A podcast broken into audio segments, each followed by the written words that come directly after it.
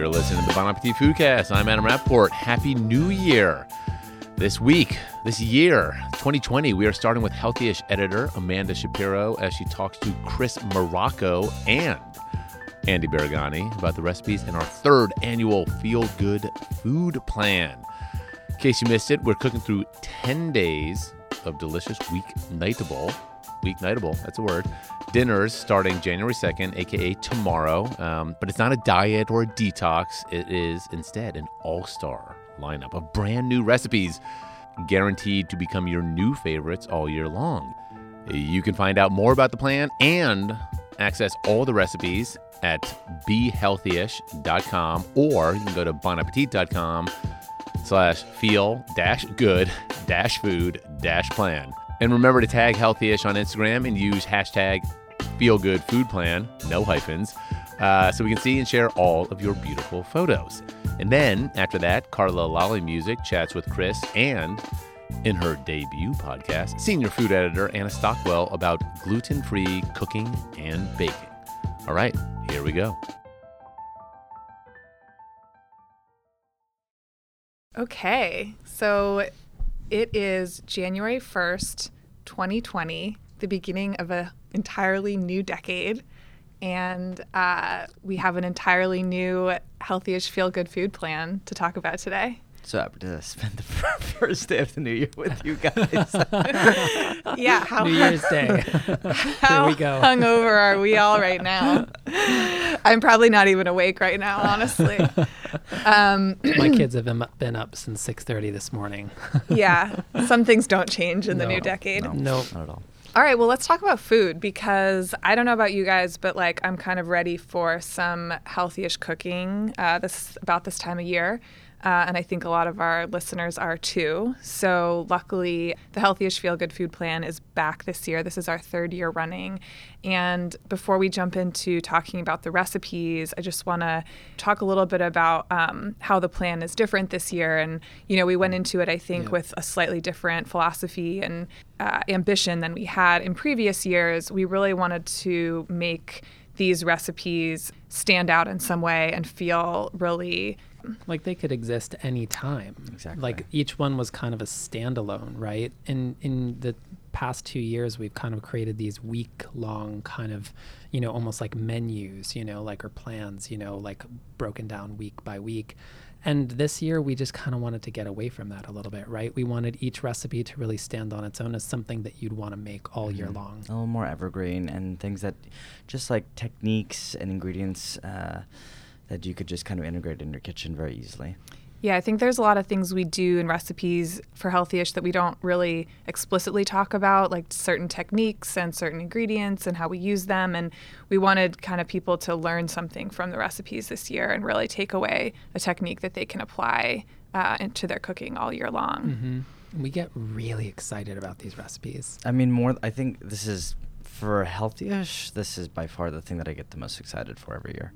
Yeah. Yeah, we Feels like start the- this in like, we start talking about it in like July and August. Yeah, yeah. And it feels like the culmination of like a lot of where our thoughts are, you know, a lot of things like we've been thinking about through the year. Um, we kind of hold on to things that we want to, you know, kind of work into each year's uh, feel good food plan for sure. And I think with each year we kind of get feedback from you know our readers, home cooks, uh, the staff, and we kind of keep wanting to evolve and refine. And I think uh, honestly, I think this year is the best one yet. Yeah, and I think for for listeners out there and people who are excited to cook through them, you can definitely make these recipes as part of the plan. It's a Mm-hmm. 10 day plan. Uh, we split it into two weeks of shopping lists, so you can do your first five recipe shopping, your second five recipe shopping, do it all the way through. Or you know, these recipes, like we said, they're really made to stand alone. So cook them in whatever order you want or cook them over the course of as much time as you want. Um, this is really it's made to be really flexible.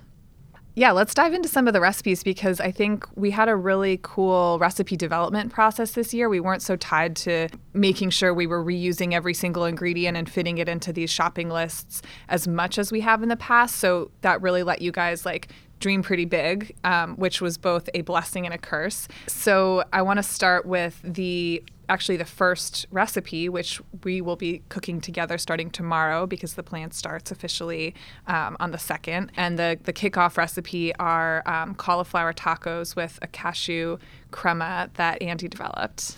You know, this recipe, I think I, I, I was very convinced from the get go, but I think not everybody on staff was r- convinced right away. I was like, I'm going to be the- hungry. I think I, I am kind of maybe a little notorious, especially from the last two years with. I, I love all the recipes that I've developed for Feel Good Food Plan, but sometimes they're a little bit on, let's say, They're a the little lean austere side. Yeah, sometimes. sometimes. Yes. Beautiful. Andy has they'll this make you feel reputation. But then, you know, you might get a little hungry at 2 in the you morning, might but be you like should be in reaching bed anyway. for the so. popcorn, the leftover cookies at Yeah. like 10 p.m. But with this, I knew that just having there, I knew I wanted it to be vegetarian. Uh, I, I wanted to be kind of slicked with fat, and I wanted to feel nourished, and that's why like I did have some like some I don't want to say filler, but I, I had a really great cashew sauce uh, go along with it. The tacos itself, it's inspired by um, what I had at oh my god, I'm blanking on the restaurant, Chris. Where? Atla? Atla. Yes, yes, yes, yes, yes, yes. so they had a version. Th- they do uh, Brussels sprouts tacos. They do a cauliflower taco, and uh, there's a lot going on over there. In this case, I kind of want a more streamlined uh, version so that people could actually make at home. And uh, the first thing you do is really make a sauce that's just made out of any kind of nut butter you like. I prefer cashew, but almond butter would almond butter or peanut butter would be great. Uh, and then I, it's kind of it gets a little bit of a, uh spice with some green chili or red chili, uh, garlic, uh, plenty of lime juice, and water to thin it out. Uh, and that's the sauce for the tacos. And this sauce is such an amazing shortcut. Like the idea of just starting with a nut butter base, like you're not soaking nuts, you're not blending nuts, you're just using whatever nut butter you you have on hand that you want to use. Cashew. What did you say the other one? You could use almonds. cashew, uh, peanut, um, almonds. I think those three would work really well. Um, and you're- it's something that yes, like I'm using it for the tacos, but it very much can be like an all-purpose sauce. You could thin it out, and it could be a salad dressing, really whatever. You really need that richness to kind of like balance out, you know, having like a vegetable star in your taco. Yes. Like you just need a little bit of that fat and something to grab onto. And what are we doing with the cauliflower? With the cauliflower, I knew I wanted to do like a hard roast. I didn't want them to be just like tender. I wanted to kind of like shrink up, get crispy, like uh, very very dark. Uh, the cauliflowers are kind of uh, cut into one and a half, two inch piece uh, florets, which seem big, but they're- again, they're going to really shrink up in the oven. And they get tossed with a mixture of olive oil, grated garlic, uh, cumin, and smoked paprika. And the paprika, the paprika kind of stains the cauliflower this wonderful kind of brick red hue, and it gives this kind of almost smoky, meaty quality to the cauliflower. And then from there, you just uh, give it uh, a roast in the oven at uh, 450 degrees, which definitely high heat. Yeah. Uh, and talk for a second about cauliflower or like roasting vegetables in general because I think people like have a hard time sometimes getting that really hard roast and getting like not just a pile of kind of mushy steamed vegetables. Like what are what are the tips that people need to know here? I think you uh, you want to space them out so they don't they're not on top of one another and they don't just steam. I pretty much rarely ever uh, line my um, baking sheet with foil when I'm roasting them, and then again high heat. High heat, yeah. High heat, and I'll give them a toss maybe halfway. And you really to- want them to shrink up and get really dark. and then from there you really just assemble you have some um, i like corn tortillas so i go with those and then i just uh, spoon some of the spicy cashew sauce uh, the cauliflower and then kind of whatever topping you like a little bit more fat in the form of avocado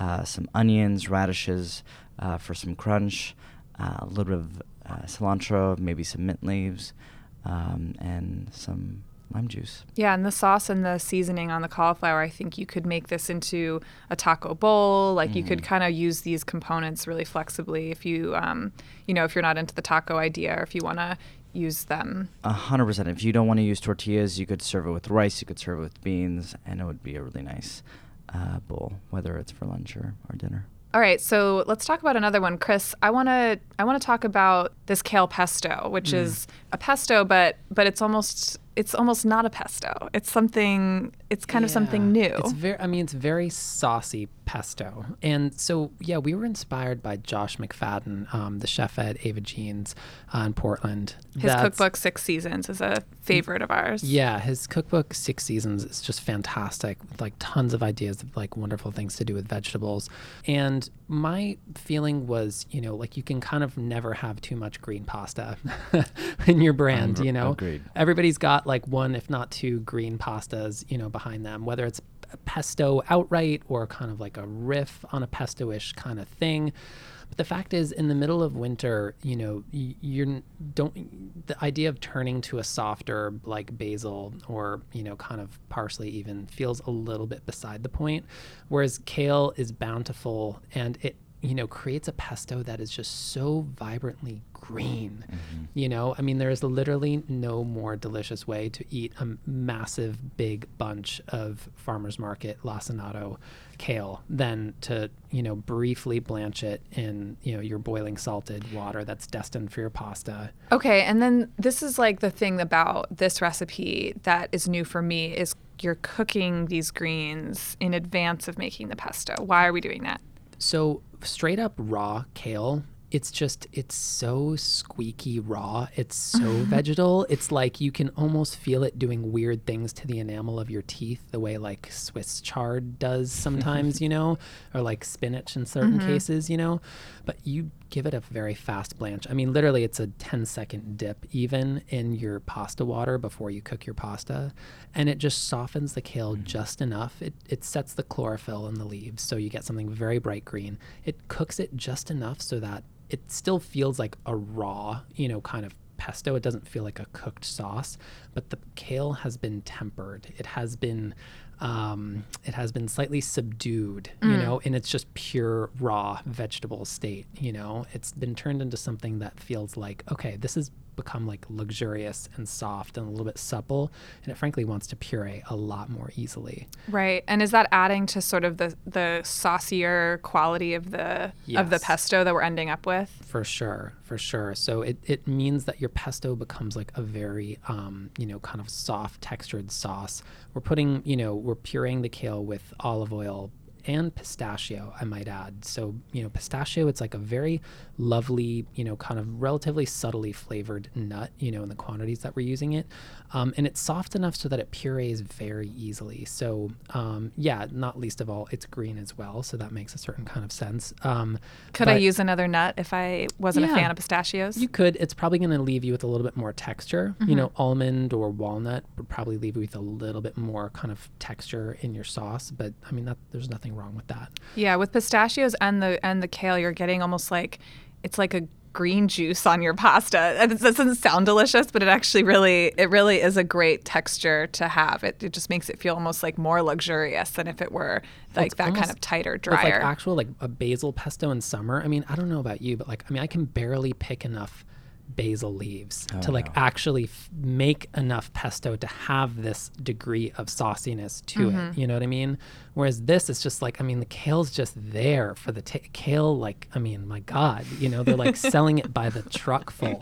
You know, it's like all that we have in the Northeast, like that and like rutabagas until like May. you know? can only eat so many kale salads. Yeah, you I'm- don't yeah. always need that. So, um, you know, sure, we're putting Parmesan in it, we're putting olive oil in it, but pistachios, you know, replace some of the fat that you otherwise would probably need to add to it. So, um, we're able to kind of keep that a little bit in check, give you a little bit of richness, a little bit of that toasty kind of aromatic pistachio quality. Yeah, it's a quarter cup of olive oil and an ounce of parmesan, which Yeah. is pretty No. responsible. Yeah, fair, fairly responsible indeed. And we Yeah. really liked this with um, farro pasta, whole wheat pasta, that sort of nuttier, fuller, fuller kind of flavor pasta options. Yeah, you really, when you're using a whole wheat pasta, you need to have a sauce that has enough flavor to balance it out. you know, if you're just putting whole wheat pasta with just like a regular kind of like pomodoro sauce, I find just like that whole wheat, that nut quality is just hanging out like a bad smell, you know? Mm-hmm. But this sauce, like it actually has enough flavor to balance it out. And farro pasta is like,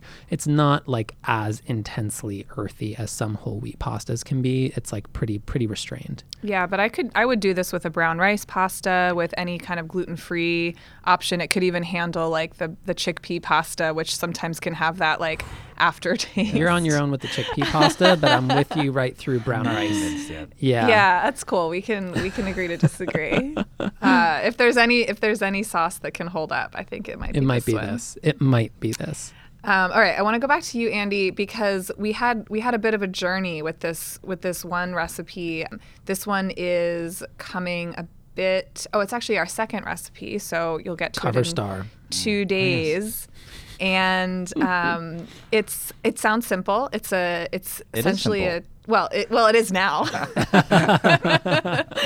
this is our chicken soup of the year, and I have to say, like we we have a chicken soup on Healthyish or on BA as a whole. I'm sure at least one every year, and like I just think the world can never have too much chicken soup. Agreed. They ev- the, everyone always loves them. We always love them. They become our favorites, and you know I wasn't expecting to to pop one into the Feel Good Food Plan this year. We had that amazing chicken sweet potato one last year that I was like cannot be topped. Yep. And yeah, we ended up with a chicken soup. I definitely wanted to do another chicken soup. I felt the pressure, and I have done a lot of chicken soups for for BA, for Healthyish, for the for the magazine, for BA.com.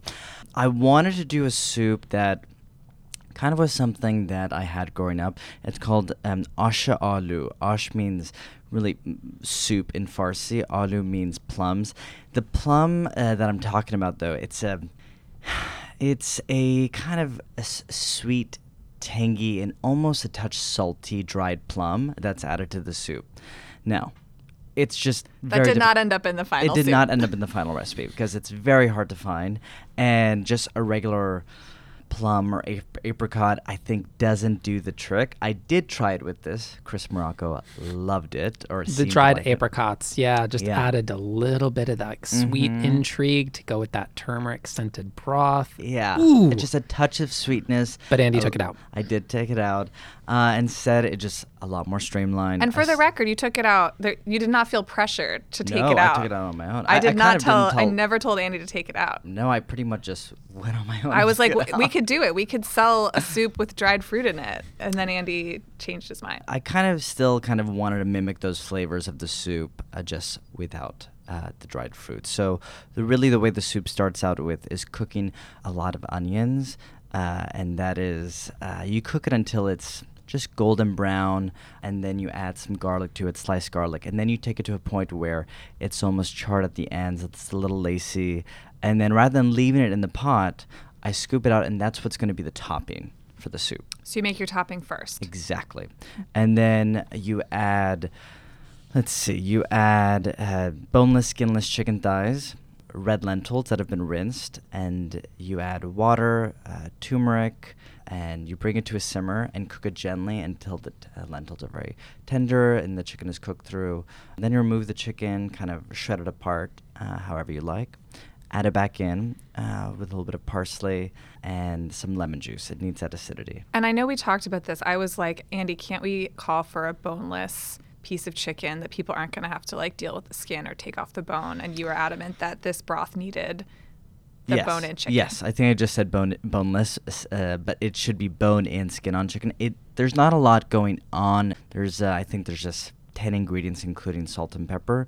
So you need the fat from the skin, and you need the bone to add that richness.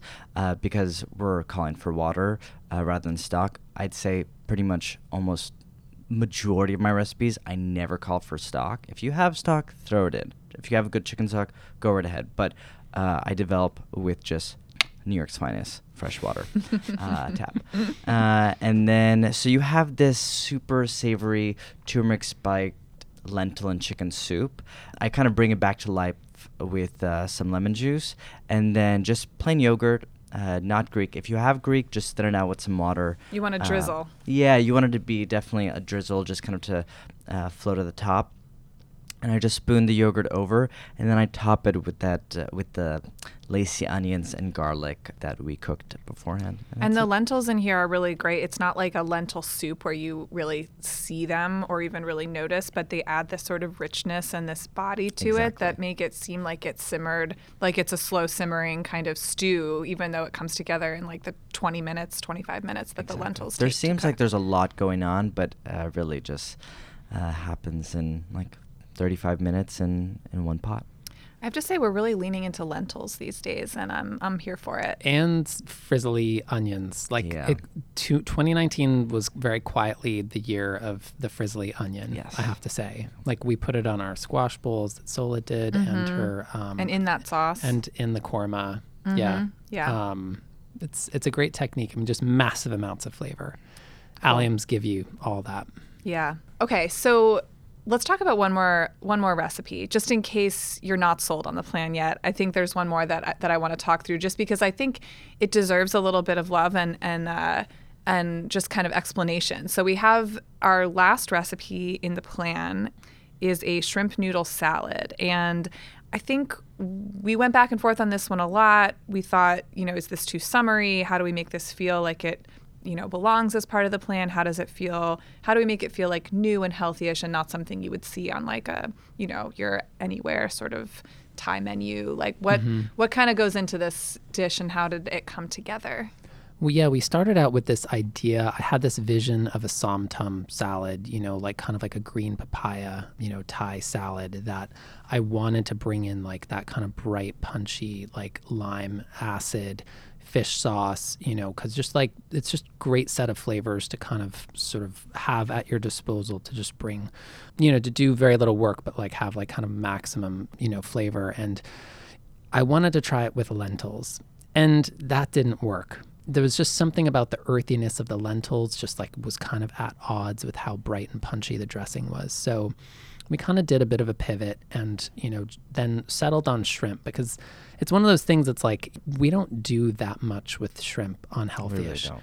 And I don't know exactly why. I mean, it's just like it's a readily available protein, you know, and a lot of people love it. I think just for us, like, it often just doesn't feel like enough of a solution for people. You know, we want to kind of find a little bit of joy in like the unexpected things. So if we're going to do shrimp, like, we want to do it in like a really great way. And what we came up with for this was the idea of having a fish sauce vinaigrette. So, you know, fish sauce, serrano, chili, honey, and olive oil, you know, sort of forming like the backbone of this dressing for the noodle dish and as, you know, that we use as a marinade for the shrimp itself. So the shrimp gets a 10 minute marinade in some of that dressing gets sauteed so you get a little bit of kind of blistery, you know, kind of like flavor development from just that touch of honey. Just allows you to get like a tiny bit of char on it. And then the rest of it is just sort of tossed together. We used glass noodles because they're incredibly springy and textural. and tell us about glass noodles so what do people look for what are they made from So they're made from um, usually mung bean starch, um, and they're called glass noodles because when they're cooked, they're almost translucent, like transparent, and they have a very particular, particular, firm, kind of like bouncy texture. That is like just for me like way way more delicious and intriguing than like rice vermicelli. right where you get like the danger of overcooking and getting mushy It gets that's just mushy. such a fine line They yeah. break apart. The texture starts to disappear the smaller the noodle gets with rice noodles, I find. Whereas these, you know, even the thin ones, they just like cook up like very plump, you know, these like tight little coiled cylinders. Um, and they're like, great kind of- cold which is how this dish is served so yeah, the the um, the cooked glass noodles, you know, just briefly um, boiled in salted water and drained, get tossed with your remaining fish sauce vinaigrette, and then with crushed peanuts, cucumbers, basil leaves. So it's it's one of those simple things that came together in the end like very easily that we felt great about, but just a little bit of a winding road to get there. Yeah, I think when we do use shrimp, we kind of we figure it out, and it's and it ends up being one of our best recipes. Like I always think about that shrimp and basil stir fry that you did, Andy, for Yeah. our farmers market challenge two years ago, and what a staple dish that's become. And actually similar with the honey, a little bit of sweetness, like a really quick stir fry. Like I think that yeah, I'm all about I'm all about a little more shrimp in 2020 mm-hmm. too. Yeah.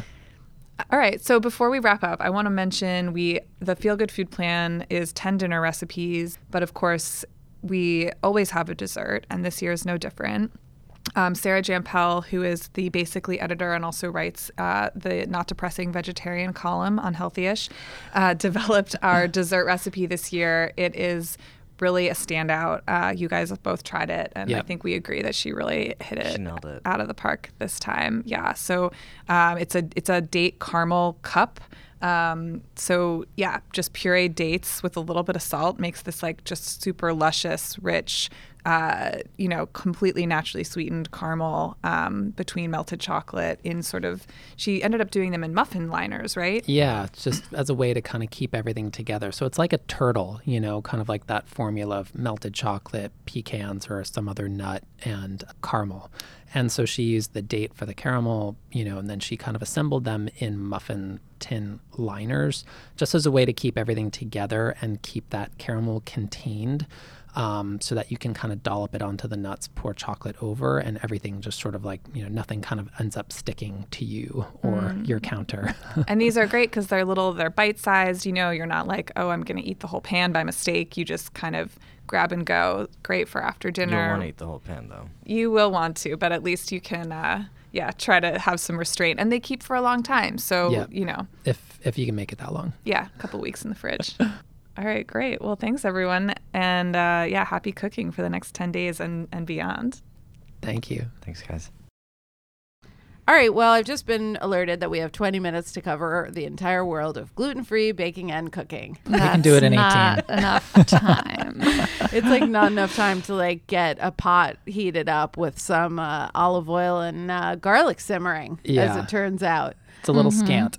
Well, let's maybe think about this in two ways. There's maybe just dividing the big world of the kitchen into savory and sweet mm-hmm. and try to organize around that a little bit. So, the two of you have a lot of experience in the gluten free world, but from kind of different perspectives. Because, Anna, you're celiac. I have celiacs, yeah. So Anna's like the real deal. She's not just like on a GF diet. And I was doing it before it was cool. exactly. Yeah. I know. And I want to talk about that too, because mm-hmm. it seems like if there's a time to be gluten free, it just gets better. It keeps getting better. It keeps getting better. And then Chris is married to a gluten free practitioner. Yeah, and my sister actually has celiacs. So this kind of came up, you know, when I was in my early 20s. Nobody knew my sister had it Oh. until she was in her mid 20s. Oh. Um, and, And all of a sudden, like- the hilarity of like four Italian uncles being like, "Wait, you mean you can't? Wait, but what with the even if I and- and you're no, Uncle no, John, no, she can't Really, not just even a little bit of flour on Yeah. the eggplant is not okay. Yeah, But you cook gluten free a lot at home. yeah, for the most part. And so you've both developed GF recipes for Epi and for BA and mm-hmm. Healthyish. So Yeah. and, and, Chris kind of is very good at being my watchdog in the kitchen. oh, and, making making k- sure I don't eye. eat things that have secret gluten in them. Yeah, that's a big thing. That's a It good place to start, actually. So Yeah. secret gluten. So if you're, I feel like at this point in your life, you're pretty attuned to like what will and won't, or the times when you need to ask. But what are some of the ingredients that if someone is just starting out on their gluten-free voyage might trip you up? Soy sauce, Soy sauce, for sure. because it contains, in addition Wheat. to soy, wheat. Yeah, not all soys do though, right? Right. Tamari does not You- contain wheat. Tamari usually does not, but you really need to, You check, have to check. each each bottle because now tamari is just kind of thrown around a little bit interchangeably with soy, but Mm-hmm. you have to really flip the bottle and check. And then there are some soys that are wheat free, Yes. like we recently like the one had. that Lisa brought me, and I forget the name of it, Yeah. but it was a beautiful Taiwanese soy sauce that was made just from rice. That's amazing. Yeah. Okay, so soy, sub tamari, read the label. What are some of the other things? Gochujang, Uh-huh. oyster sauce, hoisin, any of these sort of like fortified Asian condiments that might have thickeners in them, Mm-hmm. um, might have wheat in there, or they might just have soy sauce in there that contains wheat as well. And sometimes they always have it, and sometimes like with gochujang, they sometimes they they don't. It's just Right. brand to brand. Interesting. It's wild. Yeah. So, but because wheat is one of the eight main allergens that have been like deemed by the FDA, they have to be declared on the label. So, actually, you should be able to look at the nutrition info and up at the top it should call out specifically contains wheat so you're not combing through. Because my next question was going to be what are some of the ingredients that maybe don't have wheat in the name that are like secret wheat? For people with celiacs, um, we also can't eat barley. uh-huh. Um, and malt barley extract is used in a lot of cereals. right. So, like Rice Krispie treats, you might think are gluten free because they're rice. Because it's rice, but they one of the flavorings is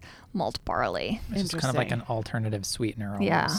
and not all oats are also gluten free. That's right? the cross contamination That's issue. cross Yeah. contamination. You can get GF oats. It just means that they're grown separately and Got it. harvested separately. wow. Because oats and wheat are often grown next to each other. Uh, yeah. Yeah, when Cosmo was still had his sesame allergy, it was frustrating for me because sesame is the ninth.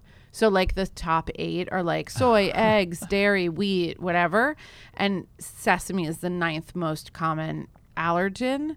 But it didn't make the cut. Like in whatever backdoor meetings in the Capitol they had, they went with those eight. So sesame is one that um, doesn't have to be declared in Sesame in lobby was just too strong that year. the all caps declaration. Yeah. Um, when does the GF challenge come up the most in savory? Obviously, things like you mentioned your Italian uncles. So, like, obviously, pasta is a big one. And so I go to a lot of restaurants now that offer gluten free pasta. It's usually with a $2 surcharge, which seems like a discriminatory practice. Yeah. It's like mm-hmm. the Like pink tax. It's like some other. pasta. Calm I know. down. Why are you charging extra? But you had you have a favorite um, GF pasta, Anna. I have two favorites. I've tried a lot of different brands. I like the, the Jovial brand gluten free pasta as like a pasta substitute. It's, incredible. It's What an is the Italian brand, It's and 100% they make it brown right. rice. A And 100% I don't know brown what they're doing to their brown rice that everybody else can't seem to figure out. The texture is wonderful. It really it gets It al really dente mimics- and it stays mimics al pasta. dente. The mm-hmm. casarecchi, the Oh, penne. wow. Casarecchi is my favorite. Ooh, Yeah. Mm-hmm. delightful. Shout out to Jovial. Big Jovial, we shout out love to you. Jovial. When I found it, mm-hmm. it meant that I no longer cooked two kinds of pasta at home. Wow. It was so good that was good enough for all of a you? sudden, oh, it's absolutely good enough for me. That's why I'm cooing and oohing and awing over here. Um, I remember trying some gluten free pastas a few years back, and one of the things that I remember from the taste test, which was like some one of those blind taste tests that's we, that we did, was that it was much more successful in the short, sh- the cut shapes Yes. than Yes. in the long. Is that still true? Yeah, because you don't true. have the gluten holding it together. Right. Yeah. So it falls in apart. a strand, it f- has a tendency to break. Okay, so mm-hmm. jovial brown rice and and what else? Jovial also makes a tagliatelle though that has Oh. eggs in it. Oh, and that holds together better in the long strand because the eggs take over some of the binding power that gluten would usually have. amazing. Yeah. So when you're cooking, you throw a lot of dinner parties, Anna. Do you ever cook pasta? Is that ever? I know it's hard to do for like a Pasta group for of more eight. than four people is just a terrible idea. yeah. Yeah. So It's it's not you're not serving I'll to cook friends. Pasta for two or three, and they just eat the gluten free pasta that I'm eating. Good. They don't mind. No. Yeah. I mean, they're getting a free a free dinner and hospitality. Exactly. If someone's complaining, they're on dish duty. One of my Italian friends, though, once hosted me for dinner and she cooked two separate pots of pasta. Wow. And then she tasted mine, and I had brought the jovial. yeah. And she was like, oh, wait, this is actually good. I didn't have to have cooked two pots. There you go. Yeah. Okay. So, Double Italian endorsement. double Italian endorsement. Um, and then with, and you had a second brand. Oh, I also love banza. I make banza for myself for dinner quite often. It is made out of chickpea flour, so it does not mimic normal pasta. Right. It's its own Chris beast. made a Chris crazy does not like when it. We brought up Sorry. Banza. Yeah. but for like a quick and easy gluten-free dinner, and it's full of protein and Yeah, fiber. a lot of people do this, even for kids. You know, people will make. It's you know, more the- filling the than red lentil pasta. pasta. You know, all that stuff, and you know, we maybe I found w- Put a good one sauce on that's it. okay.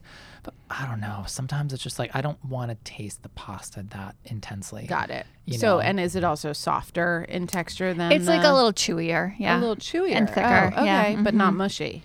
The smell that comes off that water, though, it's like that dark side of like bean water, you know, Mm-hmm. where it's just a little funky, you know.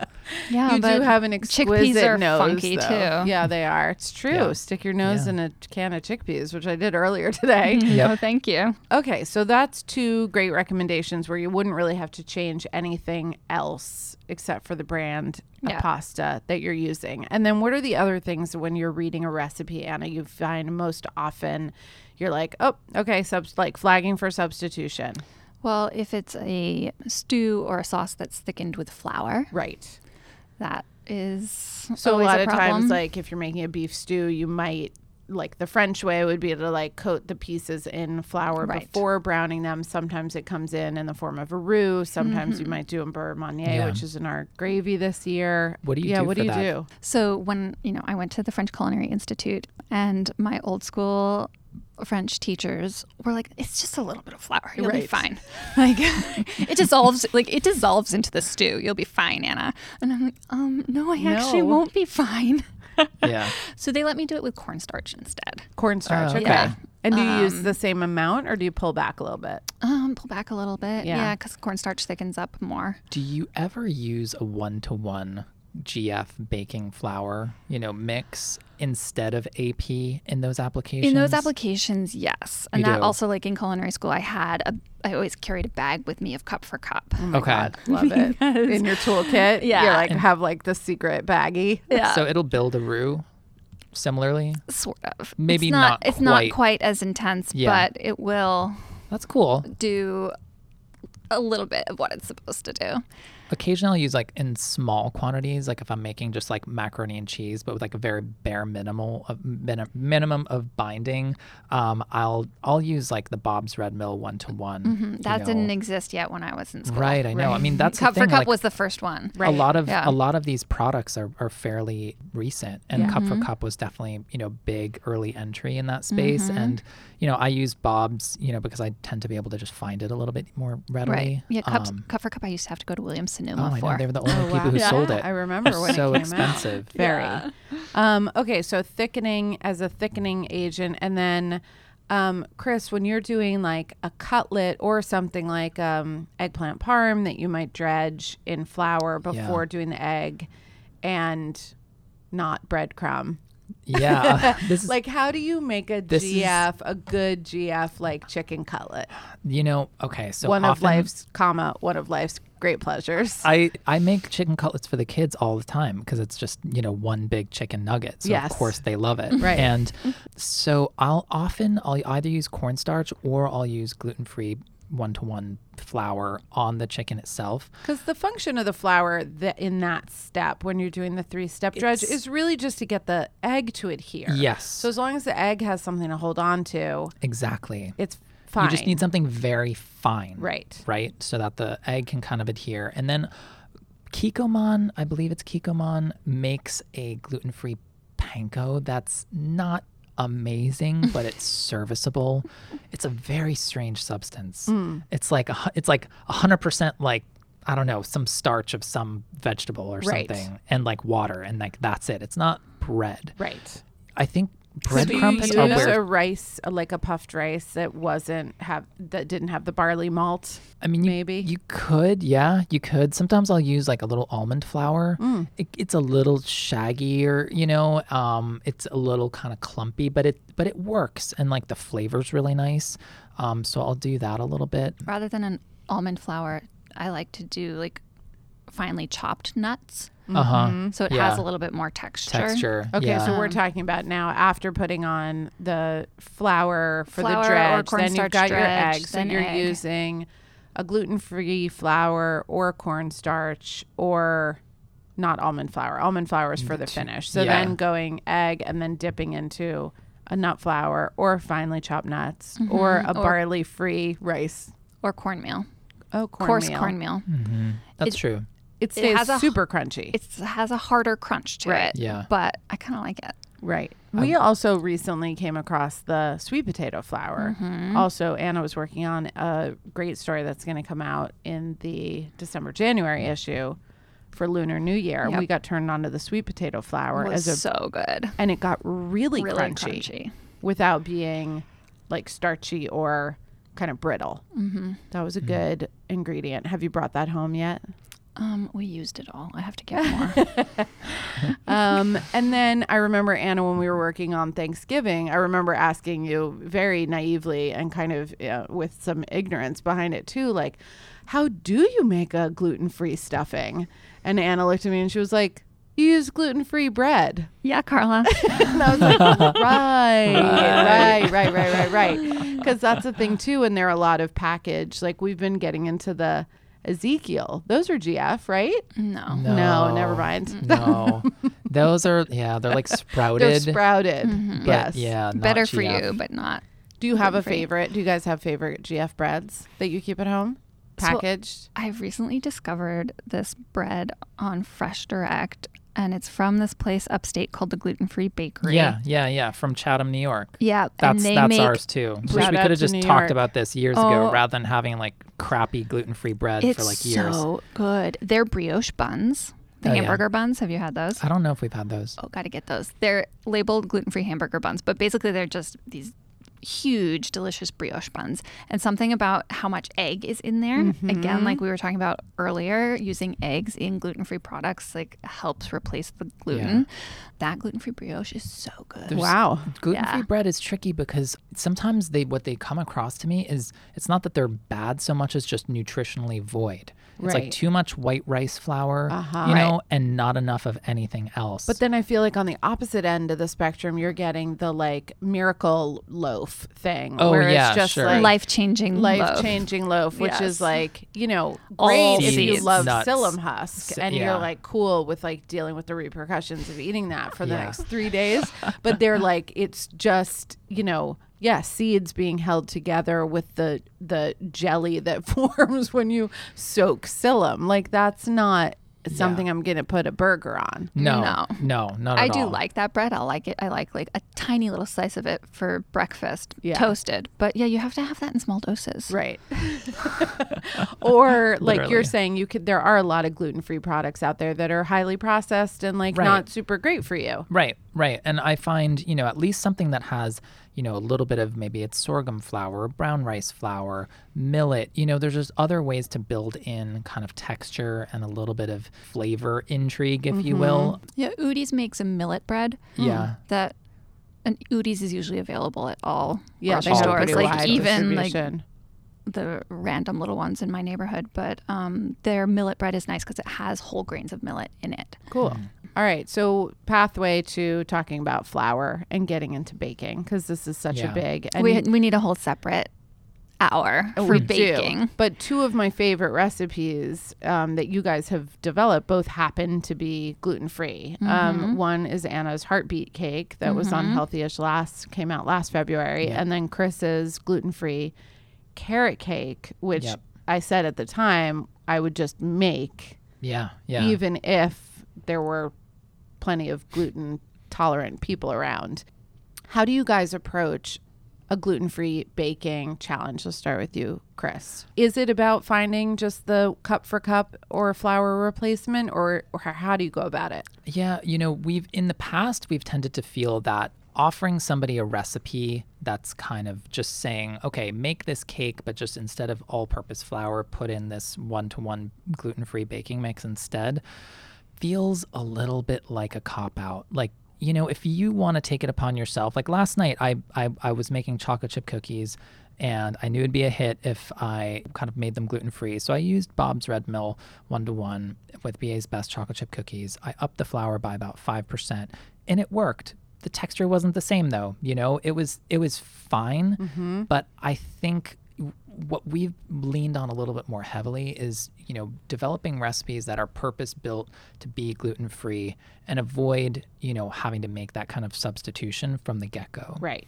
and we do that you know in a few ways but the you know what i've found with cakes and anna kind of sh- pointed me towards this like amazing alice medrich oat flour sponge cake that i did for my wife's yearly trifle birthday Oh, yeah. sort of Trifle. surprise thing. Yes. Um, because it's hard to get like a sponge that's like really nice and light, you know, but like also gluten free because you need that extensibility, you know, uh, usually for um, you know, in wheat flour to be able to get that kind of lightness. But you know, with the with the gluten free carrot cake, you know, what we found was a similar thing of just beating eggs and sugar to the ribbon stage. So, uh, in other words, incorporating a ton of air into them, Im- like confers already off the bat a huge amount of structure to a cake mm-hmm. such that you can take an almond flour as was the case with gluten-free carrot cake and the cake will hold together Got it. yeah Because the egg is providing both structure and that elasticity and helping with rise. yes exactly so you're getting structure you're getting binding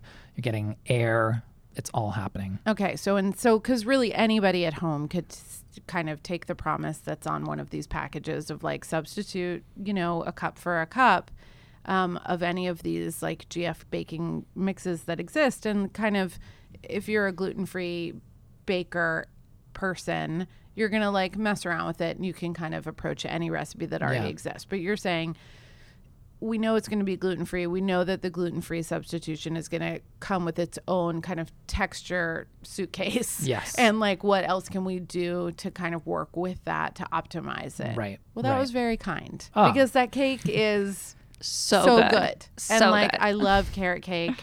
It's a one of the two options of birthday cake Hmm. that are available to you if you are in my family What's the other option? um, marble cake with fudge frosting. Ah. That somehow I don't know. Both of the my kids and my sister's kid had the carrot cake for their first birthday, and then they become marble cake converts. And my husband was always a carrot cake person, and then at a certain, I think it was just peer pressure. At a certain point, he was just like, you know what, people love the marble, and then we made carrot cake for Gia for her first birthday like a couple weeks ago, and now he, Fernando's back on carrot cake. So April, I'm oh, gonna nice. I'm gonna be like maybe he'll know it's GF and maybe he won't. And then Anna, what do you turn to when you're thinking GF baking? Yeah, I mean, I think rather than, like Chris was saying, rather than trying to replicate something but make it gluten free, um, use the ingredients that I like to use the ingredients that I can eat and feature their unique flavors. And I really love the book by Alice Medrich called Flavor Flours, which is what that oat cake that Chris was talking about is from because that's what she does in that book. And she's an amazing baker and I Yeah. trust her recipes She's a legend. and she has chapters divided by different types of flours and she's developed recipes in there that really feature the flavor hence the title of mm-hmm. those flours. and she was the one who got me really hooked on oat flour like i love oat flour now it has such a delicious nutty oaty flavor and it has a really nice fine light texture to it it's very good for cakes And do you buy oat flour? Do you buy gluten free oats? And i buy and oat flour them? From bob's red mill Oh, okay. Yeah, So that's mhm. a thing that it's people can get. yeah Cool. Um, but I love doing cakes that are naturally gluten free. Like Okay. as often as possible, I try to develop recipes that don't require like crazy flours, Right. um, so that anybody can make them. Like a flourless chocolate cake Right. is naturally gluten free, but it's still a cake. Or like my beet cake used a lot of well beet puree, but then also a lot of cocoa powder in place of flour. Right.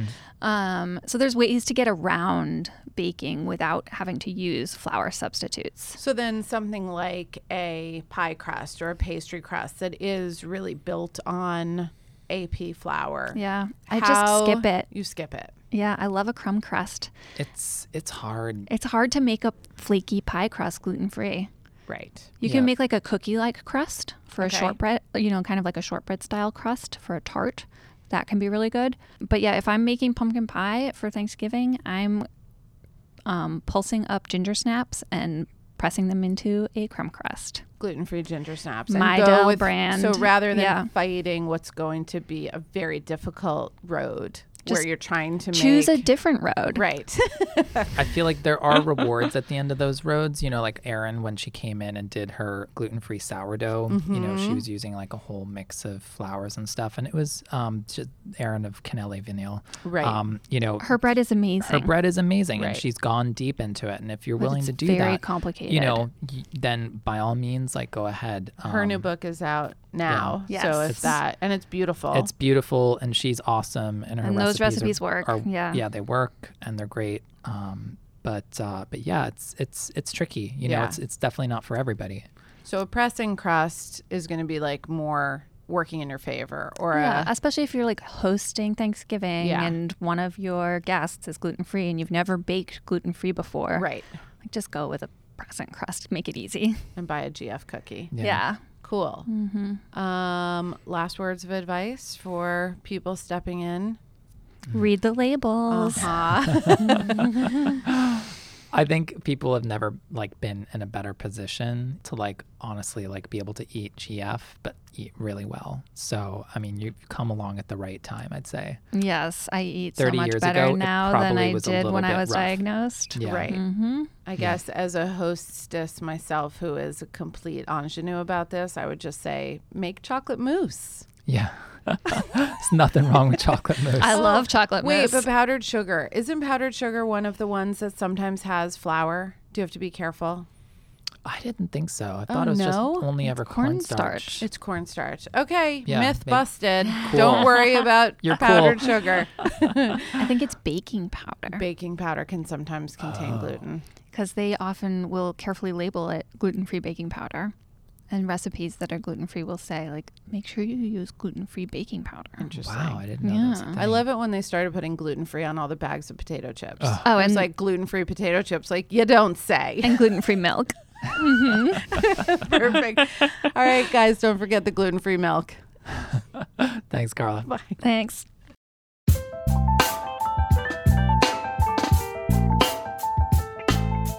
The Bon Appetit Foodcast is produced and edited by Emma Wartzman, with additional programming help from Carey Polis and Elise Inamine. Our theme music is by Nathaniel Wartzman. We have new episodes every Wednesday, and if you want to reach out to us about this episode or any other episode, email us at bonappetitfoodcast at gmail.com. Thanks for listening.